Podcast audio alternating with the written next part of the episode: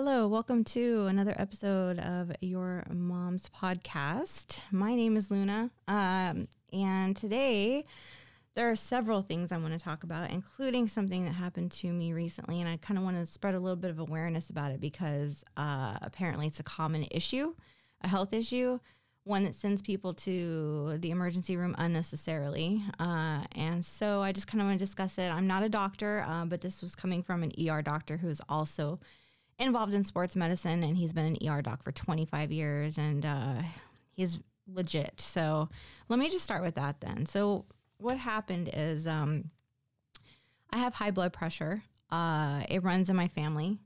And um, I've had high blood pressure for about, oh man, going on 15, almost 15 years. So, and you know, a lot of times, like I weigh more than I did when I was younger, I'll admit that. And then having a baby kind of added a little bit to that. But even when I was really tiny, I still, my blood pressure is high. It's just a thing in my family, like I said. Um, but I had been on medication that was working perfect. When I got pregnant, I had to switch to one that was safe, obviously, for pregnant women and for babies uh, mostly for the baby. Uh, so I was taking that, and I had issues right before I had my son. Uh, my pregnancy was not bad. Uh, it was pretty easy after the morning sickness went away. Um, I was taking the blood pressure medication. It was keeping everything under control. And then uh, the last week, it went sky high, and I had severe swelling in my feet and my legs. Um, it was pretty miserable. So they wanted to induce me. Did all that stuff at the hospital. Took actually several weeks for my blood pressure to go down. And, you know, it's just been kind of a struggle. Uh, finally did go down. The swelling went down, and I've been good since then. I even stopped taking the medication for a little bit because I noticed after several days of not taking it, my blood pressure remained the same. It was still really great. Um, I had a really bad headache a couple days ago really bad. One of the worst I've ever had. Uh, and trying to take care of a baby when you feel like that is pretty damn miserable. So I powered through. I took Tylenol. Uh, I was told that, you know, ibuprofen can raise your blood pressure. I'll get back to that too, because apparently it's not significant enough to make yourself suffer. Because to be honest, and I know this is true for a lot of people, Tylenol is really great at reducing fevers, but for pain, it just does nothing for me. I mean, it took the edge off a little bit, but I needed the pain gone. Like instantly, it did not do much for that. Uh, so anyway, was concerned. Tried to get in touch with my doctor, unsuccessful. I tried, you know, to get in touch with two doctors actually. I couldn't get an answer because I really didn't want to go to the hospital if I didn't have to. You know, nobody wants to do that. So I uh, managed to reach one of the nurses that works with my doctor and she said you know because of your history probably a good idea to go get it checked out because when i had the bad headache my blood pressure was really high and i ended up taking a double dose of my medication. That was the only time I, my doctor actually contacted me was to tell me to take a second dose. It did nothing. So i was a little concerned uh, because the headache was bad. I was having really bad anxiety not feeling good at all feeling pretty foggy and uh, tired. So yesterday I decided, okay, I'm going to go get this checked out, make sure everything's all right. Because I'm more uh, concerned about my health now that I have a son because I want to be around for a while, right? So I go to the ER, they check me in, and uh, my blood pressure was actually lower. It was like 133 over 90. It's supposed to be about 120 over 80, 120 over 70. It was actually lower there than it was at home. And the nurse joked, she's like, We fixed you. Obviously not. But uh, so they had me wait for a little bit. They checked my heart. They did an EKG, make sure everything's functioning all right. Uh, they did blood work. And, you know, when I went back to see the doctor, it had gone back up again. And that's probably too because I get nervous. Uh, but then he comes in. And before he explained to me that my blood work was okay and my EKG was fine, which I would have liked to know right off the bat, he starts asking questions. You know, is anyone at home sick? Have you had any stress? Which, of course, I'm a I'm a stay at home mom, full time job. It's, it's, a little difficult, worth it, but it's a little stressful at times. Uh, but you know, nothing out of the ordinary for me. You know, I'm getting the swing of getting into the swing of things now. So he was like, well, you know, this blood pressure, by the way, it had gone up to like 169 over 118. So that was concerning to me. That was really, you know, It's scary. It had only been for a couple days, but I didn't see any improvement with the medication. So, you know, I was a little worried. And he asked me, he said, So is this a, a high blood pressure for you? And I was like, Well, yeah, you know, I'm usually 120 ish over 70 something, right? And he goes, How long do you think you would have to have this blood pressure, you know, have it this high uh, for it to cause, you know, damage, like internal to your organs, things like that? My answer was maybe a few weeks. And it's not even a few weeks or months or even years. He said that your blood pressure would have to be significantly high for decades uh, to cause any serious damage. Like, I was shocked. I was, he said he has seen people, uh, and every shift that he's had, he's had people come in with a blood pressure like mine that were super scared. Uh, and he reassured them and let them know that he has seen like some seriously high blood pressure. I think he said he actually saw something close to 300 over 180 or something like that. I could be wrong, but it was like ridiculous to where you would be worried that you were going to have a heart attack or a stroke. Uh, and if you look online, if you Google it, it says if your blood pressure is like 180 over 120, that you need to go to the hospital immediately. So, of course, mine was getting up there. And so I got really, really upset and worried. Um, and he kind of he made me feel a lot better. And then he said uh, it says that you've been having anxiety. He said i don't think that the blood pressure is what gave you the headache. He said i think that your headache actually the pain because pain and anxiety raise your blood pressure. He goes i think that i had started a new medication about a week ago um, for depression. He said that that's probably what uh, gave me the headaches because it's a common side effect with the one i'm taking uh, it probably gave me a headache, which in turn raised my blood pressure. Uh, and then I checked it, it was going up. I got anxious from that, which made it go up even more. So, you know, definitely not a good idea to check your blood pressure when you're in pain and you're having anxiety because it's going to be high, right? uh, but I, you know, it, it, made it made sense, and I was like, okay, okay, that totally, I get it now. Uh, and I left there not worried that I was about to have a stroke or something. So everything's okay. Uh, I follow up with my doctor next week. So I just wanted to let people know that, I'm not giving out medical advice by any means, right? I'm just telling you what I was told. Uh, always check with your doctor. Of course, they may tell you something different, and that's fine.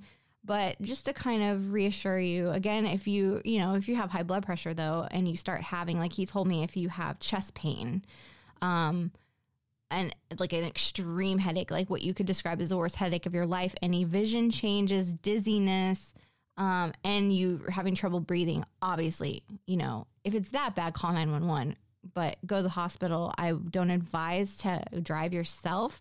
I drove myself because I literally am like, I could walk to the hospital from here. So, um, and it wasn't that bad.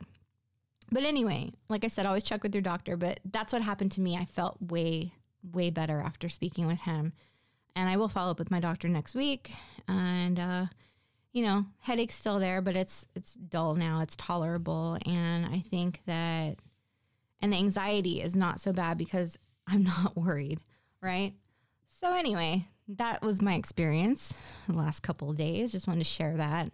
Uh, I don't know if that's going to help any of you, but you know, blood pressure can be a scary thing. So definitely take care of yourself. Drink lots of water, which I am bad at, but I made a deal with my husband Monday. We start some better living, both of us, with food and uh, exercise.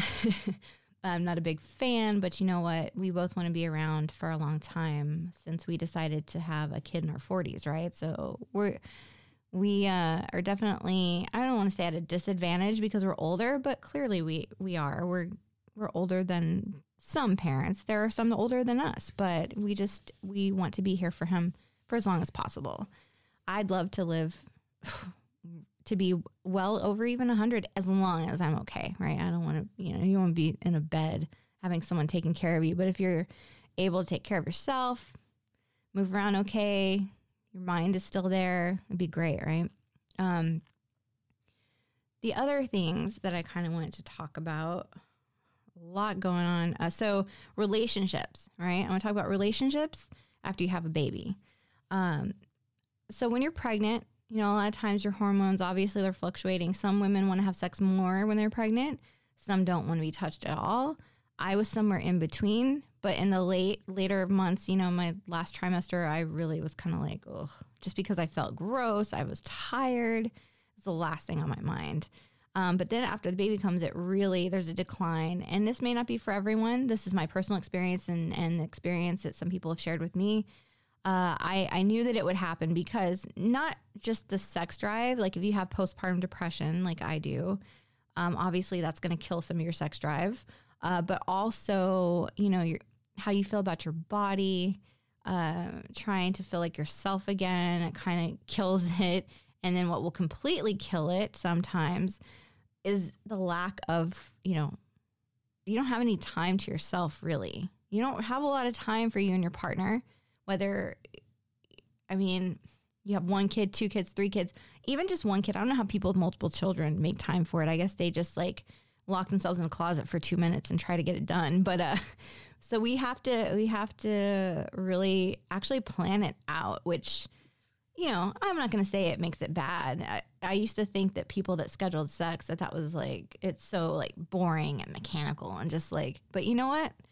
It, uh, it kind of, it makes sense. It does make sense because it's really hard to be spontaneous. Um, I mean, occasionally we have been, but you just kind of plan it out. Like put your baby in the bouncy chair. Uh, like because the thing is with my son, he takes contact naps, right? So he sleeps on us when he takes naps. Uh, sometimes I'm able to put him down. He is not a baby that sleeps in a crib, right? He has a floor bed, like I, I mentioned previously. Um, and I do sleep in his room with him, right? So it's kind of hard for me to sneak away because right now, especially with all the teething, he's very clingy. He knows when I move away from him and he will cry. And it's just like it, that kind of kills it too, right? You hear a baby crying in the background. So we just have to make time for it. Um, other relationships, like your friendships, uh, and and then with other people in your family, your parents, your uh, whoever you're close to, siblings, cousins. I, I imagine a lot of times. I know for me, uh, I don't know. I feel bad because my mom has contributed so much uh, she's helped out a lot, even though she's done, she's far away. She's uh, she's taken care of us. She's bought so much for for Jackson, and um, just really helped out a lot. So you know, I feel bad that I don't talk to her as much as I want to, but I'll tell you what. After you know taking care of him all day, trying to do stuff around the house, trying to make time for my husband, uh, trying to just find a minute for myself to take a shower the last thing I want to do is talk on the phone. Uh, and she's like, well, just text me. But sometimes even then I'm like, ugh, I just don't even want to look at my phone, right? I just want to like put it away and like run screaming from it or something. But uh, I'm I really need to work on that. I think it's very important to maintain these relationships because if you not only for yourself because you're always going to need someone to lean on, these people that care about you too, they want to be there for you. They might need you uh, when they have problems or just need someone to talk to. And then you know if you want someone to watch the baby or just to care, right? Like you're having a bad day and nobody's around, you're going to feel pretty lonely. So it's really important to maintain relationships uh, with family and friends. And like I said, maintain that relationship with your partner because uh, I, I know my husband would never, I know he wouldn't cheat on me. Like, I know people say that, but for real, like, he doesn't even have the time and he definitely doesn't want to deal with more than one woman. I know I drive him crazy enough. Uh, but I don't, you know, you don't want your, you don't want them feeling lonely, right? And I know that, that he does, and he he misses me, and I do miss him, and it's just I need to make a bigger effort to try to carve out some time and make it work, right? Um, the other thing that kind of impacts that, like I said, is your your body image after you have the baby. Uh, I was already a little unhappy with my body, my own fault because I could have been working out. Didn't do much of that.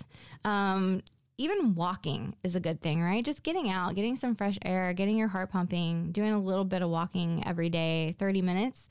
You know, to be honest, everybody has time for that. I do too, but I just kind of I make excuses, right?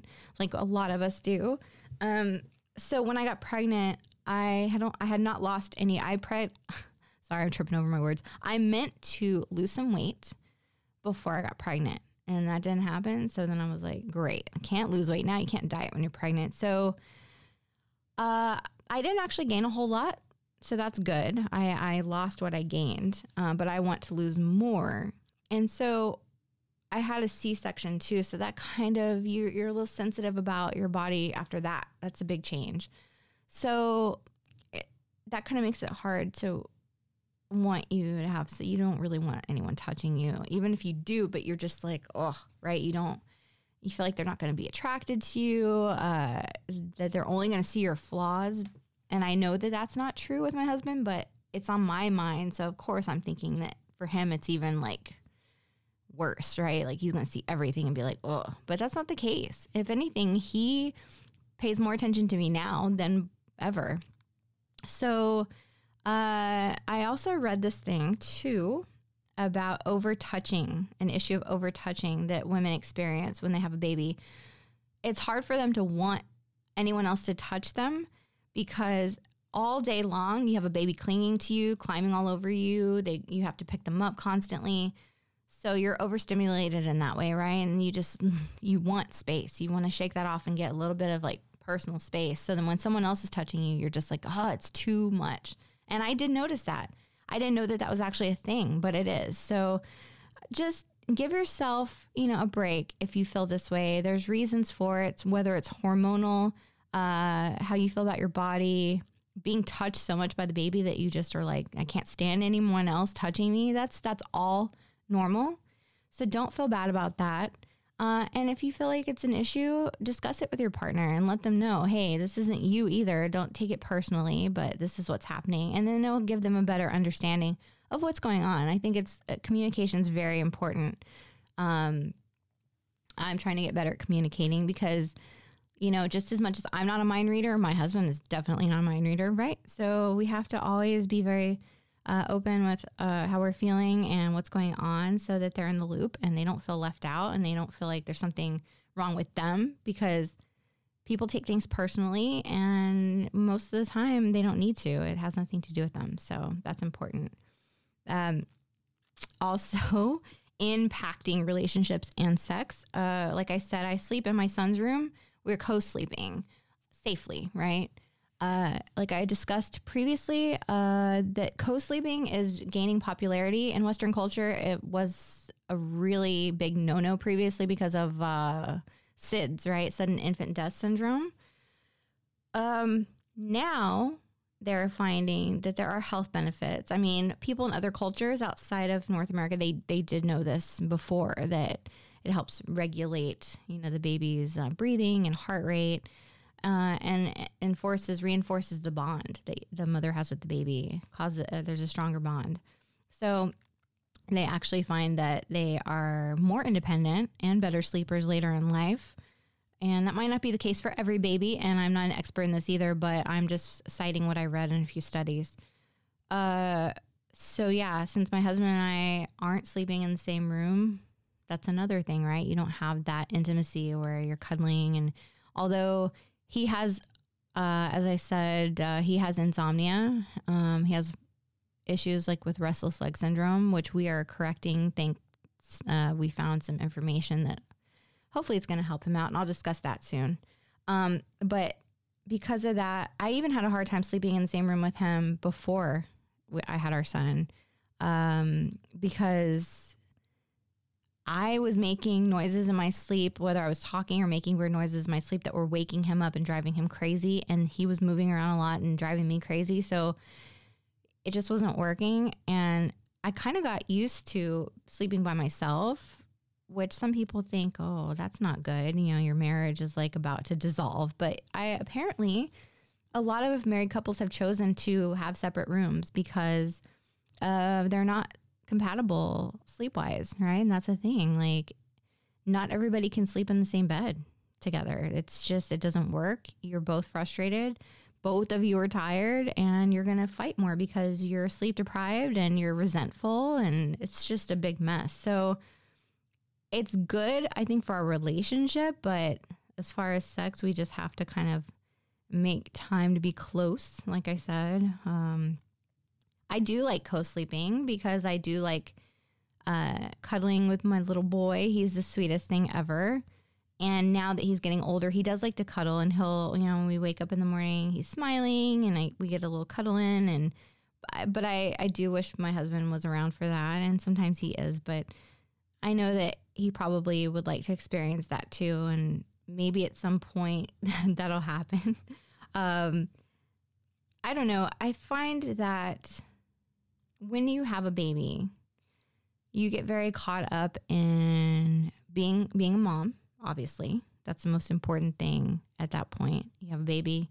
So you're caught up in being a new mom or a second time mom, whatever. Uh, and then not only that, but you're a, still a wife or a girlfriend, partner, whatever you want to call it. Um, so you are more than one thing and you have to kind of be everything to everyone. But then what do you do for yourself, right? Who are you when you're not a wife or mom? Who are you, right? And that's something that I struggled with because I had someone ask me that question when I was talking about feeling depressed and how I feel disconnected sometimes and I don't know how to handle it. And they were like, Well, what do you like to do? What makes you happy? And my answers were always, you know, spending time with my family, you know, being a mom, da da da. And they're like, yeah, but what do you like? What for you? Like, what it makes you happy aside from your family? And I couldn't answer that question. And that's so crazy because there were so many things that I enjoyed before and not one thing popped into my head. So I had to really sit down and think about what I used to do uh, to be happy, to have fun, and I was able to come up with some things, but I really struggled with that, you know, because you get so caught up in other things, being a mom, being a wife, that you just, you kind of lose yourself. And I'm seeing how important it is for me to have something for myself uh, to feel happy because kids definitely notice when things are off. And he's, my son's getting older and I don't want him to have an unhappy mom. I don't want him to sense that something's wrong. I don't want him to see me crying. So, you know, I'm really, that's why I started doing this podcast because, well, my husband originally, he started talking about doing one and I thought it sounded like a cool idea. And I was like, you know, maybe let me, we were going to do one. I was going to be on his podcast and, um, he was busy. So I was like, let me just record something by myself and see what I think about it. And I really enjoyed it. So he's like, why don't you do a podcast yourself? And I was like, yeah, it's a good idea. And so that kind of got the ball the ball rolling. And I'm really glad because now I have something to look forward to um, that doesn't involve anyone else. It's me. You know, if I want to have him, like I had him on two episodes, that was really fun. We do really well together. But if I just want to sit here by myself and, you know, speak out into the void. I know some people are listening. Um, even if it's one, that's awesome.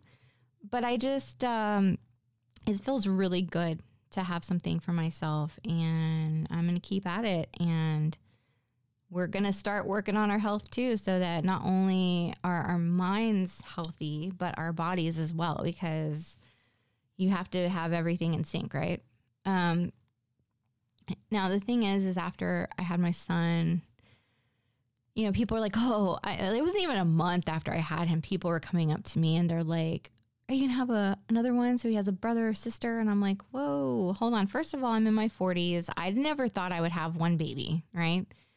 Started a little late, didn't I? So I was like, you know, we're good with one. That we're good with one. And oh, but and it amazes me how people are like, oh, you have to have more than one. They have to have a, a friend, and I'm like, well, he'll have friends. He doesn't have to have a brother or sister.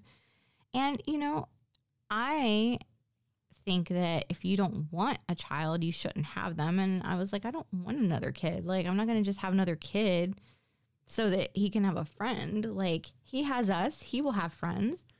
It's not going to be an issue. I grew up pretty much like an only child because my brother was 10 years older. And, you know, I turned out somewhat okay. I do have a lot of friends though. So it didn't, it never, I never felt lonely and he's not going to feel lonely. We're going to get him involved in lots of things, and you know, I, I don't see it as being an issue. But a lot of people feel like you got to have two, and that's their thing. That's great, but uh, I did notice that when he was about six months old, my husband and I were talking. He's like, "Should we have another one?" And I'm looking at my son, and I'm thinking about he's still little. He's not even a year old, but I'm thinking about when he was you know really tiny and how he's growing up so fast and I want him to be a baby for a long time. And I was like, oh, I could have another one. Then I get to experience the little tiny baby stuff all over again. And then he'll have a brother or sister. But then I was like, wait a minute. No. And I, I, it wasn't so much, I mean, financially, it's harder. It's harder having a child, having two. Mm, I don't know about that, but uh, I I had gone to see my doctor, and uh, she had a um, a resident working with her. She came in and talked to me, and she was like, "So, are you planning on having more kids?" And I said, "No." And I was kind of explaining why, and she goes, "Oh, do you think it's because you don't want to divide your time?" And that something clicked. I was like, "Yes." Like I love my son so much, and to be giving that attention to another child, I don't think I want to do that. I think I want him to have all my attention. I think, I don't know. It's just, and parents say they don't ever have a favorite kid, but mm, you know, they have their favorites. And I know that Jackson would be my favorite. And I don't, and I think kids pick up on that. You know, you hear people say, oh, my mom likes my brother more. My sister has always been the favorite. And because they know that that's true. and parents, it doesn't mean that they don't love both kids or all five kids, how many ever kids they have. It's just that clearly they're going to show, you know, a little more attention to certain kids. It just, it happens. And I don't think anybody means to do it, but it happens. And my brother always felt like I was my mom's favorite, which sorry, I don't think he's listening, but if he ever hears this, I kind of am her favorite. So you just have to kind of deal with it. But anyway, so, you know, like I said, if you want to have another baby while you still have one under, you know, one or two, whatever, that's great for you. It's just not something I'm interested in, uh, just so he can have a sibling and a friend. That's not an, a good reason, a good enough reason to have another baby. If I just said to myself, yeah, I really, really want to, I want to have more than one kid, awesome. But I don't think that's happening. I think that I was old enough when he was born and I really don't want to push it. He's healthy, he's happy, he's beautiful, and I just don't want to, I don't know, I don't want to push my luck, right? So, yeah, there's just a lot of reasons why I wouldn't have another kid. Uh, if I was younger, I think it probably could have worked out, but uh, I never thought that I wanted them. I really didn't. And, uh, you know, sometimes you just get a late start, but we're very lucky to have him. I can't imagine my life without him now. Um, yeah. But anyway, so let's talk now about uh, health, right?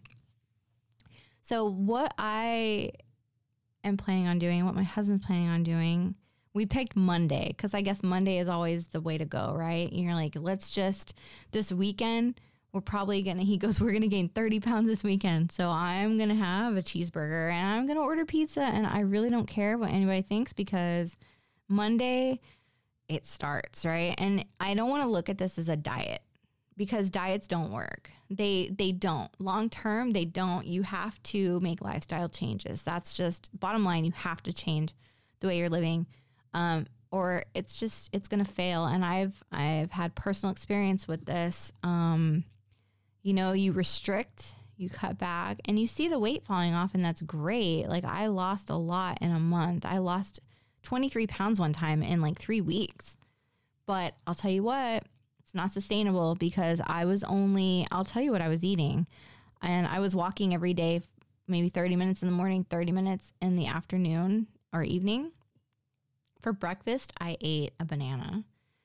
For lunch, I had a salad. And when I say salad, I mean it's like, you know, you get an appetizer salad, like a starter salad or whatever. It was smaller than that with fat free dressing. And I, for dinner, would have maybe like a little bit of fat free yogurt, like a cup of fat free yogurt.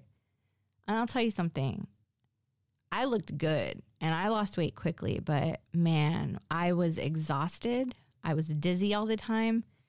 Because I can guarantee you that was probably about maybe six or 700 calories that I was consuming a day. And that is below starvation, right? A starvation diet is about 900 calories a day, which nobody should be doing because it jacks up your metabolism bad. My metabolism was great when I was younger. I could eat anything I wanted Uh, and I messed it up because I, you know, I'll get personal here. I had a history with eating disorders. Uh, that messes you up too. So, you know, yo-yo dieting, eating disorders, fad diets, whatever, they just they don't work because you're not one, if you have an eating disorder, you're sick and you have to seek treatment for that. Uh, two, yo-yo dieting, uh, fad diets, um, even like you know people that do Atkins. Atkins can work long term for people. I I've seen it you know work, but some people just do it and they don't really enjoy it, but they keep doing it because they see that they're losing weight and they love that. But then they start eating, they go back to their old eating habits, and that's where you fail because if you don't keep eating the way you're supposed to to lose the weight, you're doomed, right? So if you're only eating 500 calories a day and then you start eating 1500, 2000, you're going to gain the weight back and then some. So you have to really make healthy changes. We did a um a test both of us did for food intolerances um and then like environmental uh, intolerances like, you know, grass, cats, stuff like that. It even checked our digestive health, hormonal imbalances, and uh, your gut biome, I believe. Um, and then for heavy metals, like what you're sensitive to, what to avoid or have limited exposure to. So you basically you send in some hair, right? And then they do an analysis on all of that, and they send it send you the results by email and we got them yesterday and we were like wow some of the results weren't surprising um, but some of them were like what in the hell right uh, just an example um, was the heavy metals right so for my husband it was something like platinum and for me I, to be honest i can't remember i'd have to look it up again but i thought that and it said you know that it was like a serious reaction or something like that serious or serious and mild so we were thinking that he had a large amount of platinum in his body.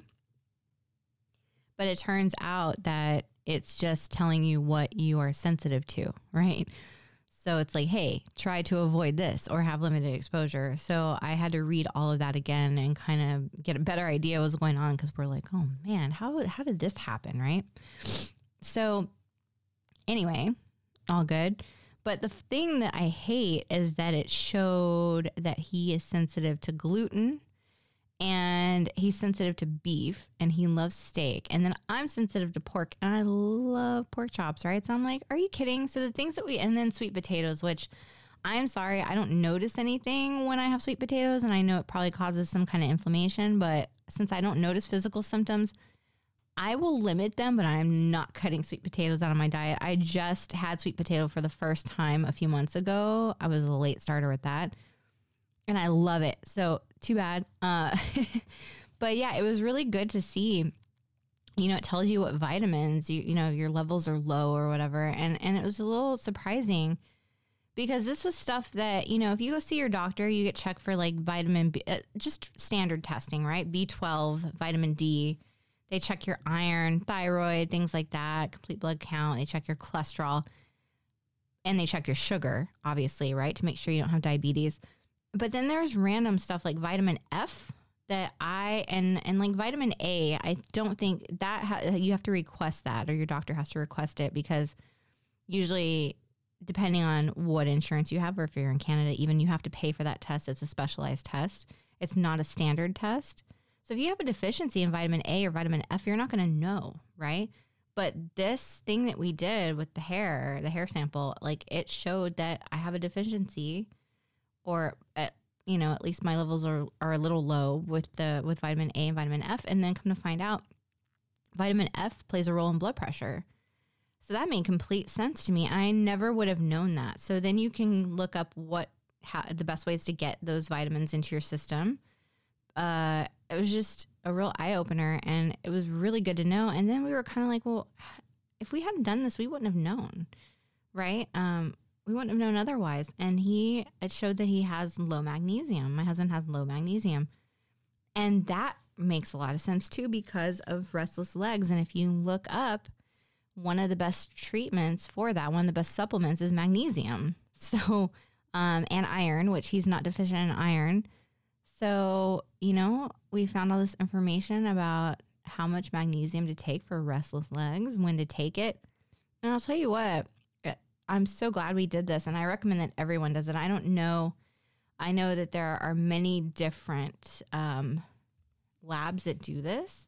And we actually got a good deal on a couples test, right? There was around Christmas, they were having a deal. So it didn't cost us more than I think like 20 or $30 for both of us. It was really good um, to see this because it makes a lot of sense, right? I had a feeling he was intolerant to gluten. I didn't want that to be the case because we both love bread.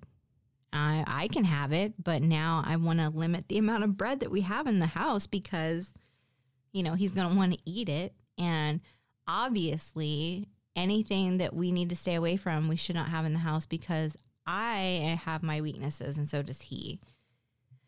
Uh, like sweets, sweets and chips. We got to keep those out of here, even though, oh my God, I love to make brownies. I love cookies. He loves chips. He loves, eh, he loves everything. But I need to make an effort, right? And he, ha- we both have to make an effort, and it's going to be hard. But I think we will see the benefits. Uh, it may take a little bit of time, but and we'll probably see some immediate benefits, right? So I just, it's a good thing to to be starting on Monday, uh, but I feel like I'm going to binge this weekend. I will try not to overdo it, but I can't make any promises, and I can't promise that he won't either. Um, I do need to start drinking water, and I want to stress the importance of water, right? Everybody knows that they should be drinking water. Um, our bodies are mostly made up of it, right? It's just for me, I don't like that there's no taste, right? So sometimes I'll add stuff to it. And, but even that, I'm finding I shouldn't be doing that. And you, you know, you can kind of figure that out on your own. Obviously, any artificial uh, sweeteners, any like chemicals that you normally don't, they're not in water. You shouldn't be putting them in there because obviously they're probably not good for you. So, any additives, uh, things like that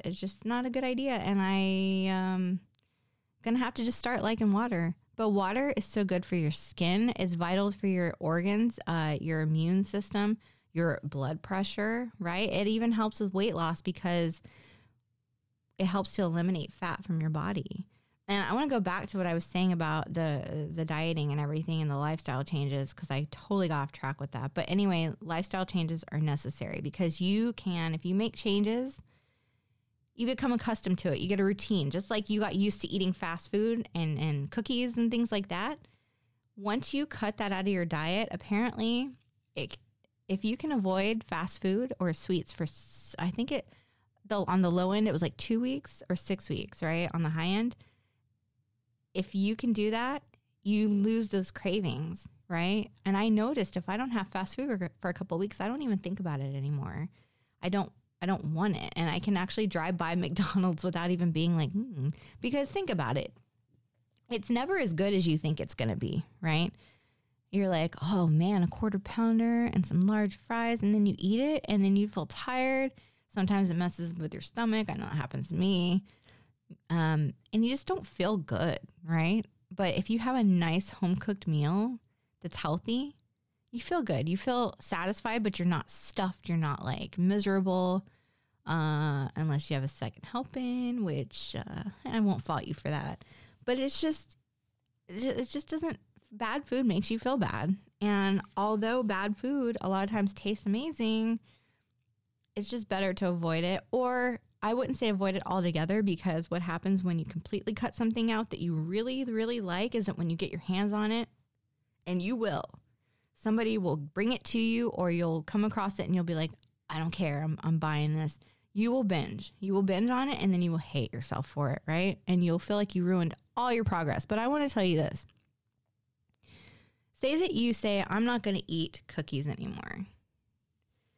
The best thing to do would be to buy a small package of them or you know sometimes you can get or even from a vending machine right you just get like something that has like four cookies in it have that but do it occasionally in moderation because some people i know me i don't have willpower i go buy a normal package of i'm going to eat the whole thing in a couple of days Not good. I can't just be like, I'm going to have two and these are for later. No, it doesn't work that way for me. Um, but if you can, have them in moderation because if you completely cut it out, you will binge. Um, but if you do that, if you go crazy with the cookies or whatever your weakness is, that doesn't mean that you have ruined everything. And you're not likely to gain 20 pounds overweight, which is what a lot of people think. I do that. I'm like, okay, I lost 20 pounds. I'm going to gain it all back because of this one slip up. That doesn't happen. You would have to eat an insane amount of food to gain that much weight. And so, anyway, uh, it is easier to put on than it is to take off. But, you know, let yourself have a treat because like I said, if you don't have it, it's just it's not good. It's too it's everything is good in moderation. Everything. So stick to that and you'll be okay because starving yourself definitely not the way to go. Restricting too much, it's just uh, it will backfire on you. And then, you know, like I said, if you have lost weight and you gain it back, you will actually gain back more. So that'll just completely sabotage you. You'll mess up everything then, and then you won't want to try anymore. And then in, in the long term, that leads to obesity, which also, you know, obviously it leads to diabetes, heart problems, all kinds of things. You know, stress on your joints, you have osteoarthritis. Not good. So take care of yourself. We're going to try to take care of, take care of ourselves. I definitely want to do better because I want my son to grow up in a home where he has healthy choices, right? I don't want to feed my kid McDonald's every day. And, you know, my mom, when I was little, I did have McDonald's occasionally, and it was usually, a, it was a treat. It wasn't like, oh, my mom cooked dinner almost every night, right? It wasn't like, oh, I'm too tired or whatever. She never made excuses. She's like, I'm cooking dinner. That's what I do, right? I know not everybody has time for that, but you can find quick, convenient meals that are not McDonald's. Don't do that to your kids. It's terrible. There are like 10 year olds having heart attacks. And so, anyway, so my mom, if I had to go to a doctor's appointment or something, she would kind of like soften the blow a little bit because if I'd have shots or something or whatever, I didn't feel good, right? So she'd be like, let's go to McDonald's and I get a happy meal, but a happy meal, right? It's a small amount of food. There are kids that are going to McDonald's three times a week or more, and this is a fact, right? And they're getting adult like size value meals. They're getting like super size value meals. They're little kids. They can't eat that much. But what happens is they they eat all this food, they stretch out their stomachs, and then uh, they can eat like an, a, like a grown person. That's not good. A five year old eating Big Macs and large fries. That's terrible. Not to mention, you know they're going to get a large Coke, and do not give your kids Coke. That's terrible. My mom let me drink Pepsi for years. And what happened is that carried on until, I mean, I could have stopped drinking at any point. I can't blame her completely. But if I had never had it in the first place, I wouldn't have craved it, right? I don't want to give soda to my son. If he has anything, it would be something like 7 Up or like ginger ale. I'm not going to be like, "Here, have a have a Coke, have a Pepsi or Mountain Dew or whatever else people are giving their kids." It's just not good because we're seeing so many kids. We're seeing a rise in childhood obesity, diabetes, um, heart disease in children. That is horrible. And like, I want to go back to saying 10 year olds are having heart attacks. Like, it's a thing. It's, it's real and it sounds unbelievable, but it's happening. And that is terrifying because that is not something that a child should ever have to worry about. And it's absolutely the parents' fault because children are need guidance from their parents. They need to be taken care of, and that includes making sure that they eat healthy food. That's terrible. Uh, if you have to say, "Hey, my kid had a heart attack because he was eating fast food or whatever," mm, you need to rethink your parenting. And uh, you know, I don't like to criticize people's parenting skills, but that is something that I very strongly feel that that's something that you you need to be smacked in the face for because that's child abuse straight up child abuse. And you know some people might have different opinions about that and that's fine but i feel very strongly and i'm sure a lot of you do that that's just that's just straight up child abuse. Um there's there's no excuse for that. And um I don't make a habit of watching daytime TV because it's terrible. I have gone down that rabbit hole before. Several years ago, I turned on the TV and Dr. Phil was on. and it was um an episode where this woman had a th- I think he was a 3-year-old 3-year-old boy and they put a table on the stage and they showed everything that he ate in one week, right?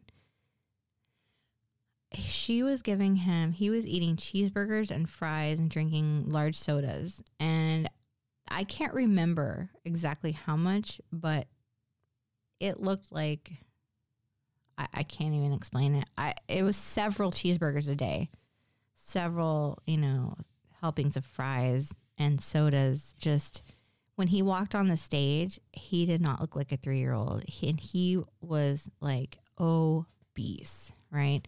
Not your normal chubby kid. Like he was, he looked bad. And I felt, I felt so bad for this kid because he had diabetes, high blood pressure, and was probably on his way to having a heart attack. And the reason why the mom didn't stop giving him this food is because she said she tried, which, first of all, you're the parent. There's no trying. You tell your kid, no. If they're hungry, they will eat. They're not going to starve to death. You tell them no, or you don't start doing that shit in the first place, right? She was like, he won't eat anything else. If I don't get him this, he gets angry. He'll throw things he won't eat healthy food. And, you know, I know strong, I know kids can be very strong willed, right? I see it in my son already. He's very like, he wants something and he doesn't get it. So he screams and he cries, but you don't give in, right? You don't give in because you're the parent. I know everybody wants to be friends with their kids, and I do too. I want him to be able to come to me with anything. I want him to talk to me about anything. I want to be his his best friend, but you're parent first. And I know that's hard. I know that it, I haven't gone down that road yet when he gets older and I'm going to want him to love me and like me and not get upset with me. But you know what? I'm going to have to just suck it up and be his mom first because if you don't establish boundaries early on, they're going to walk all over you. And I'll tell you why I know that. My mom was very concerned about me not liking her when my dad left. She was, she went back to work she had to. She hadn't worked the whole time I was growing up. I was about 14 at this point. She had to go back to work, and so she wasn't around much. And so she felt really bad about not being around. She felt bad that, like, she was now a single parent. And uh, I guess she felt like I was going to be upset with her or something, or feel like I came from a broken home. So I was going to act out. Uh, so she always tried to do things to make me happy. She never told me no, right? Anytime I wanted something, she made it happen. Years later, I found out she went into a lot of credit card debt because I would want things. She didn't want to tell me no because she was afraid that I would not like her. She even thought that I would run away because I was unhappy. So she always said yes to me. I appreciated everything she did for me, but then I was like, why? Why do you that to yourself? I would have been upset. Guess what? I would have gotten over it. You know what I mean? Uh, people try so hard to be their kids' friends, and, and and I get it, but it's so important to be a parent first. You can be both. I'm not saying you can't be their friend too, but like this kid with the McDonald's, if you you have to say no to your kids, and I know I'm going to struggle with it, but I'm going to be able to say no because I can put my foot down and I don't know. My husband, I'm sure he can say no too, but I think he might have a harder time than I because he, Jackson, listen, he's perfect in every way, right? But, and that he's like, oh, my son, my son. And I get it. They have a different bond than we do. I mean, he's a mama's boy, but I think that Jackson may be able to get away with a little bit more with him, with his dad, right? Um, I, he'll probably do the thing where he comes to me and asks for something and I say no, and then he'll go to his dad and be like, Daddy said, no, it's not happening. You're not getting cookies. But anyway, just you just have to make clear boundaries and really stick to it because uh, like I said from personal experience, I did I did take advantage of my mom and her how nice she was to me because I knew that I could get away with it, right? Um, if I got grounded within, she'd say I was grounded for two weeks and I would bother her. I'd follow her around the house and just be dramatic about how bored I was and how miserable I was. And I wanted to see my friends. And I drove her nuts to the point that she would be like, fine. And after three days, that would end, right? If she, I know it's hard and it's annoying too, right? But if she had just hung in there, then I would have gotten it. Okay, she said two weeks. I guess I'm grounded for two weeks, but I knew from her track record that if I gave her shit long enough, she would just be like, fine, and give up. So your kids pay attention. If you're giving them empty threats, they're going to know and they're not going to let go of that. They're going to be like, okay, mom says no, but guess what? I know how to make her cave. And you just have to not cave, right? And uh, that's another reason why I'm glad that I don't have more than one kid because I know I know this is going to be tough, especially when he's a teenager. But I guess I'm under the assumption that raising a boy is going to be easier than a girl. And I've had friends tell me that it's actually the opposite, that their girls were easier to raise. But I don't know. I guess it's different with every kid. The thing I worry about with girls, obviously, when they're teenagers, right? And I know what kind of teenager I was. So I just, um, I'm hoping that I don't get payback for that. That's why I'm glad I have a boy, but that's not to say that he can't, he won't get into trouble. We're going to do everything we can to keep him from being a troublemaker. But let's be honest, sometimes kids are going to do what they want to do regardless, and they can be very sneaky. I know I was, but you just have to really establish uh, values early on and keep communication open and have a good relationship with your kids don't be sitting there on Facebook constantly ignoring them. You need to pay attention to what they're doing. You need to know their friends. You need to know what they're into. Uh, you need to know what social media they have, or do not let them have it until they're a certain age. I don't think that it's a good idea for 12 year olds to be on Facebook and Twitter and Instagram and whatever else there is that I don't even know about because I'm not a kid anymore. I can't keep up with all this stuff. Snapchat, and I don't think that kids uh, that are 10 years old or younger need to be having iPhones and like, it's just too much, right? They have iPhones, they have iPads, they have a laptop, they have Xbox, and like, there's just so much stuff and they expect it all. It's, at some point, they just start expecting it. And if you don't give it to them, they're the most spoiled brats in the world. And it's just insane. And I'm just hoping that we can not completely keep him in a bubble and sheltered. You know, he he's going to have exposure to stuff whether we like it or not. But just he needs to have a good head on his shoulders and know the pros and cons of all of this stuff because I didn't grow up with social media. Um, and like I, I've stated before, I'm glad that Twitter and everything wasn't around. Facebook wasn't around when I was in high school. I think it would have made things. I can't even imagine what it's like for kids growing up right now. I'm about to see what it's like. But then again, we're trying to decide what we want to do about school, right? Uh, public school. I went to public school. So did my husband. And, you know, I don't think it's all bad private school, maybe a little better, but I'm sure there's bad things about that too. And it's expensive. And if you want to do it, I'm sure you can make it work. We thought about doing uh, private school. Um, but now with COVID and everything running rampant, even though I'm not as concerned about my son getting it, you know, how he would react to it, I obviously don't want him to get it but we don't know how long all this is going to be going on right? It's already been going on way too long. Um, and we're we're at a point now where they're saying it's probably endemic so it's like the flu where people are going to get it. It's probably not going anywhere. It's probably going to be happening all the time. You know you just have to protect yourself. But uh, we don't know what school's going to look like when he's old enough. Is it going to be online school? Um, we talked about homeschooling I feel like I could do it. And then for the subjects like math uh, and some of the more serious sciences, I'd probably have to get him a tutor, um, which is fine. But I think early on, I could probably do some, I could do homeschooling probably up until even like fifth or sixth grade. And after that, I probably would need some help. Uh, but I think it, it, it could be a really good thing. It could be a, an awesome journey. We could, um, you know, you definitely have a more relaxed environment, but you still have to have structure. Uh, but the field trips that you could go on, right? So much cooler than school field trips. And just, I think it could be a very good experience. It could be really rewarding for me and for him. Um, I'm looking into it. I don't know everything that's entailed yet. I still have a little bit of time. He's not a year old, so uh, he'll be a year old in April. So we've got a few years before we even need to think about it. But I know it goes fast, so I don't want to just put it off. Uh, but that's something that we're interested in.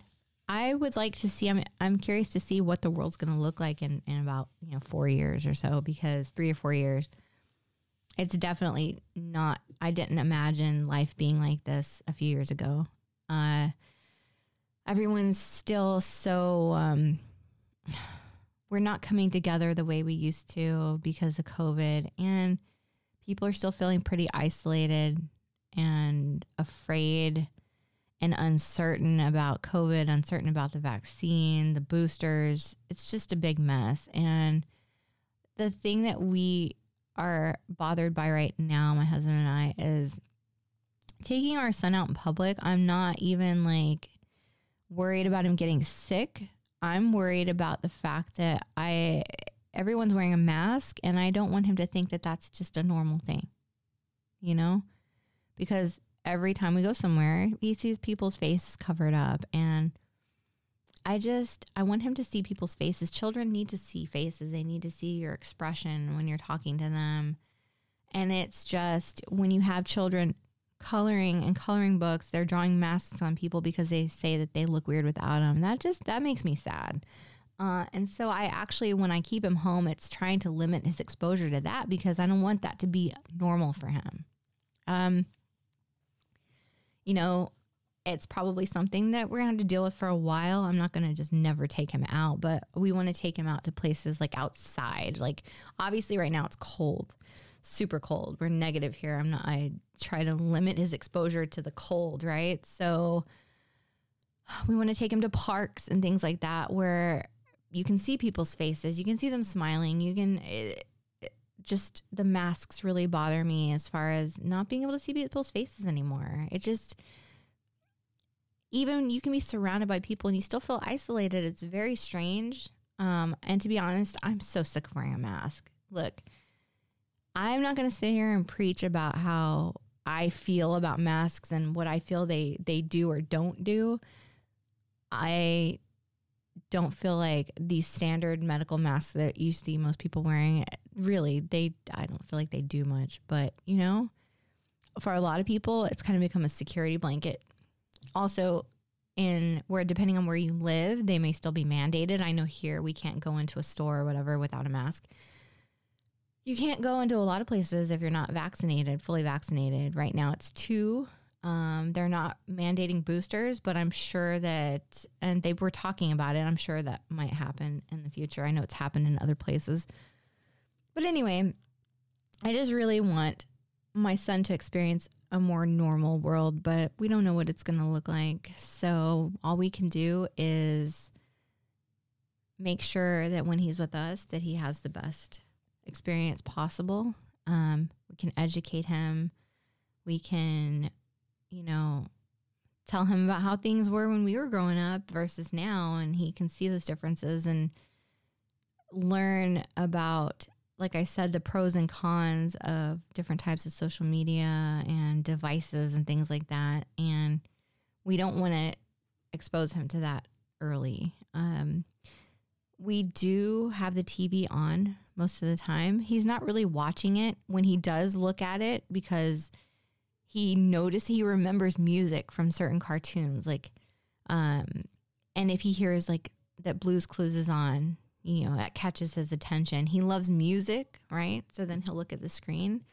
So he's not just sitting there, you know, like a zombie watching TV all day, but it's on in the background and occasionally he does look at it and we don't feel bad about it because you see everyone's face, right?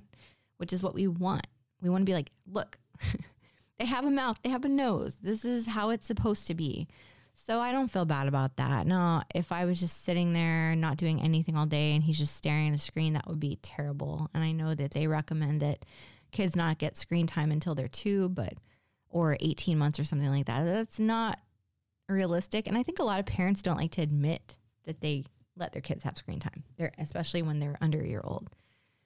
But I'll tell you what, when you wake up in the morning and you're exhausted because for whatever reason they didn't sleep very well, you didn't sleep very well, you both didn't, and you just need a few minutes to have some coffee or even just to pee, you do not mind plopping them down in front of a TV for a few minutes. I'm not even gonna lie. I, t- I have a routine. We wake up, go downstairs, I put him in front of the TV, give him some toys.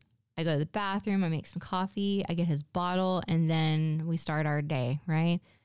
Or if I need a break, I'll put him in his bouncy chair and he can watch Blue's Clues or, you know, Peppa Pig, whatever's on until I can get a couple of things done. And then we play and I read to him and, and, you know, we interact. It's not just TV all day. But sometimes to get things done, you got to do it. And I'm not going to apologize for it. and the, the thing I don't like is that I've talked to multiple people that are like, it's like this big secret. Like, oh my God, don't tell anyone. I let my kid watch TV sometimes. And it's like, okay, who cares? Right? Because people get shamed for stuff like that. They're like, oh, you're a bad parent. Uh, it's like, okay, you might think that them watching TV is bad, but I'm sure you probably give your kids McDonald's. So really, what's the bad thing here, right? The same people that are doing worse things are getting upset about screen time, whatever. Um, if I, barely get time during the day for myself, which I don't expect because I have a baby, right? His needs come first. When my husband comes home, he helps me and then I can do whatever I need to do. But during the day, sometimes I'm like, man, I just need a minute, or I just want to, I don't want to wait until my husband gets home to take a shower. So the TV has saved me more than once. Or, you know, now he has this humongous play yard in our living room. Um, he doesn't always like to be in it, but at least I know I can put him in there and he'll be safe because it has a door with a lock on it. Uh, and all his toys are in there and I can, you know, do what I need to do for a little bit without worrying because now he's crawling everywhere and he's pulling up on furniture. He'll probably be walking soon. So if I turn my back for a second, he's all the way across the living room. Like he is fast. He took to this really fast. Um, I wasn't expecting him to learn this quickly. He's a smart little boy. He's very active. So we have to be super careful because now he's probably, when he starts walking, we're in so much trouble. I'm looking forward to it, but oh my goodness, that'll be some exercise for me there. That'll be my workout, chasing him all over the house.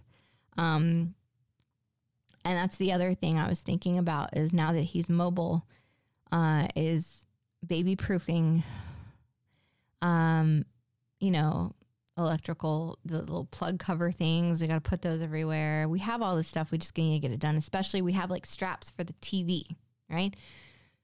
I want to talk about baby proofing. If you have a big TV that's not hanging on the wall away from, you know, your kids, you know, little fingers, little hands, you have to get, you have to secure that shit because we have a 65 inch sitting on a little, you know, console or whatever. It's on the floor. So it's just on a stand, right? And I can just picture him pulling himself up and like whew, knocking the TV down. And oh my God, not only did he hurt himself, but then there goes a lot of money. But uh, so we need to strap that TV to the wall. There's a lot of things we need to do. We don't really have um, we don't have a coffee table, so that's good. So we don't have really the only thing with any corners is the little console, but we have these little things you can put on there. So these little rounded like rubber pieces. Um, and I guess we're gonna have to start with the cabinet locks in the kitchen. And then, you know, let me just say this. We're watching a thing about Tide Pods. How many people leave Tide Pods laying around at eye level or lower for their kids to eat? I really can't believe that's a thing. I know it's happened. I don't know anyone that it's happened to, but you heard about it. You heard about it on the news. You heard about it in media. Media is the news. Anyway, you know what I'm saying. So TV shows, people talk, we're talking about it a lot. I guess it doesn't happen anymore because you don't hear about it anymore. It was like this weird period of time where people were like, oh my God, kids are eating Tide Pods and uh, Cascade pods for the dishwasher, and you know, like who's leaving these things within reach because they're in a, their own packaging, like this little container. And don't most people put it up on a shelf? Hey, I could be wrong, you know, whatever. Point is, I just can't believe that that happens. Uh, I'm not going to say I've never done anything stupid, but that seems pretty dumb, if I might say. Um, I did not think about the toilet though. So, hey, I'm not perfect. You have like little latches for the toilet so they can't drown, I guess, or drink the water. Uh, it's really scary. So there's all these little things. I was like crawling around on the floor trying to figure out, see, you know, down at his level, trying to see what he's looking at. And there's a lot that he can do. You know, there's a lot of crazy trouble he can get into. So that's something we need to be doing now. Um, yeah, I always thought that the newborn stage would be the hardest, but I think the hardest is yet to come. And I'm going to enjoy it. But man, once he's walking, like I said, he's going to be troublemaker because he loves to move. So he's not going to be walking for long. He's going to be running everywhere. I see it already. I see multiple bruises, uh, much to my husband's uh, dismay. He's probably going to fall and get hurt a lot. Uh, but, you know, I remember when I was a kid, I bruised, I had bruises all the time. I scuffed up my knees all the time. I scraped my knees bad. I uh, sprained my wrists. I sprained my ankles. I was getting into all kinds of. I never really, I never broke anything. I only broke a toe, and that was as an adult. But I probably should have broken lots of things. I got lucky, but you know, that's gonna happen. And I know a lot of people think it's dismissive to be like, "Oh, it happens," but it does you can be the most well intentioned, most attentive parent in the world. Your kid is going to get hurt at some point. It's going to happen. Like you'd have to accept that. That's not, you know, me just being like whatever. It's it's fact. Like uh, show me a kid that's never gotten any kind of injury. The thing that sucks though, I know that there are child welfare services out there that for a reason, right? But everything is so crazy now because, you know, uh, kids, I, I never did this to my mom, but my mom spanked me only a handful of times. I don't believe in spanking. Uh, my husband doesn't either. We're not going to spank our son. But for kids that do get spanked, and if you choose to do that, that's your kid. That's fine. They are so bold now that they will be like, I'm going to call the cops if you spank me. And I talked to this one woman that was like, I handed the phone to my kid and I was like, here you go. Call the cops. And then she started describing what would happen if she if he called the cops, talking about, you know, like uh, foster homes and how it may be worse than where he lives now and he probably wouldn't have any toys and they wouldn't feed him and all this stuff and he got terrified and he never did that to her again but uh anyway the thing is it's good that there are people out there looking after kids and, and their well being. But well, the problem is when kids get hurt, and some kids get hurt a lot climbing trees, doing whatever, playing sports, broken bones, bruises, they go to the emergency room. And if they make multiple trips, because I was in the emergency room a lot when I was younger, but nothing ever came of that, right? Uh, nobody looked into that. Nobody checked on my parents. Um, if you have a kid that has multiple breaks or lots of bruises and they go to the ER a lot, they log that and then they get to a point where they're like, okay, we're going to have somebody look into this. They get a social worker. And sometimes they actually take the children out of the care of the parents while they're investigating. And you know what? That can be good because sometimes they will find that the child is being abused, right? And take the appropriate action. Sometimes there's no abuse, you have a legit clumsy child and bad things happen. So I don't know. I don't know if it's a big deal here in Canada. I think that in Canada it's a little maybe don't quote me on it. may not be as crazy as the US. Um, I know I talked to someone that has a friend that works for CAS here in Canada, and uh, they they really try to keep families together.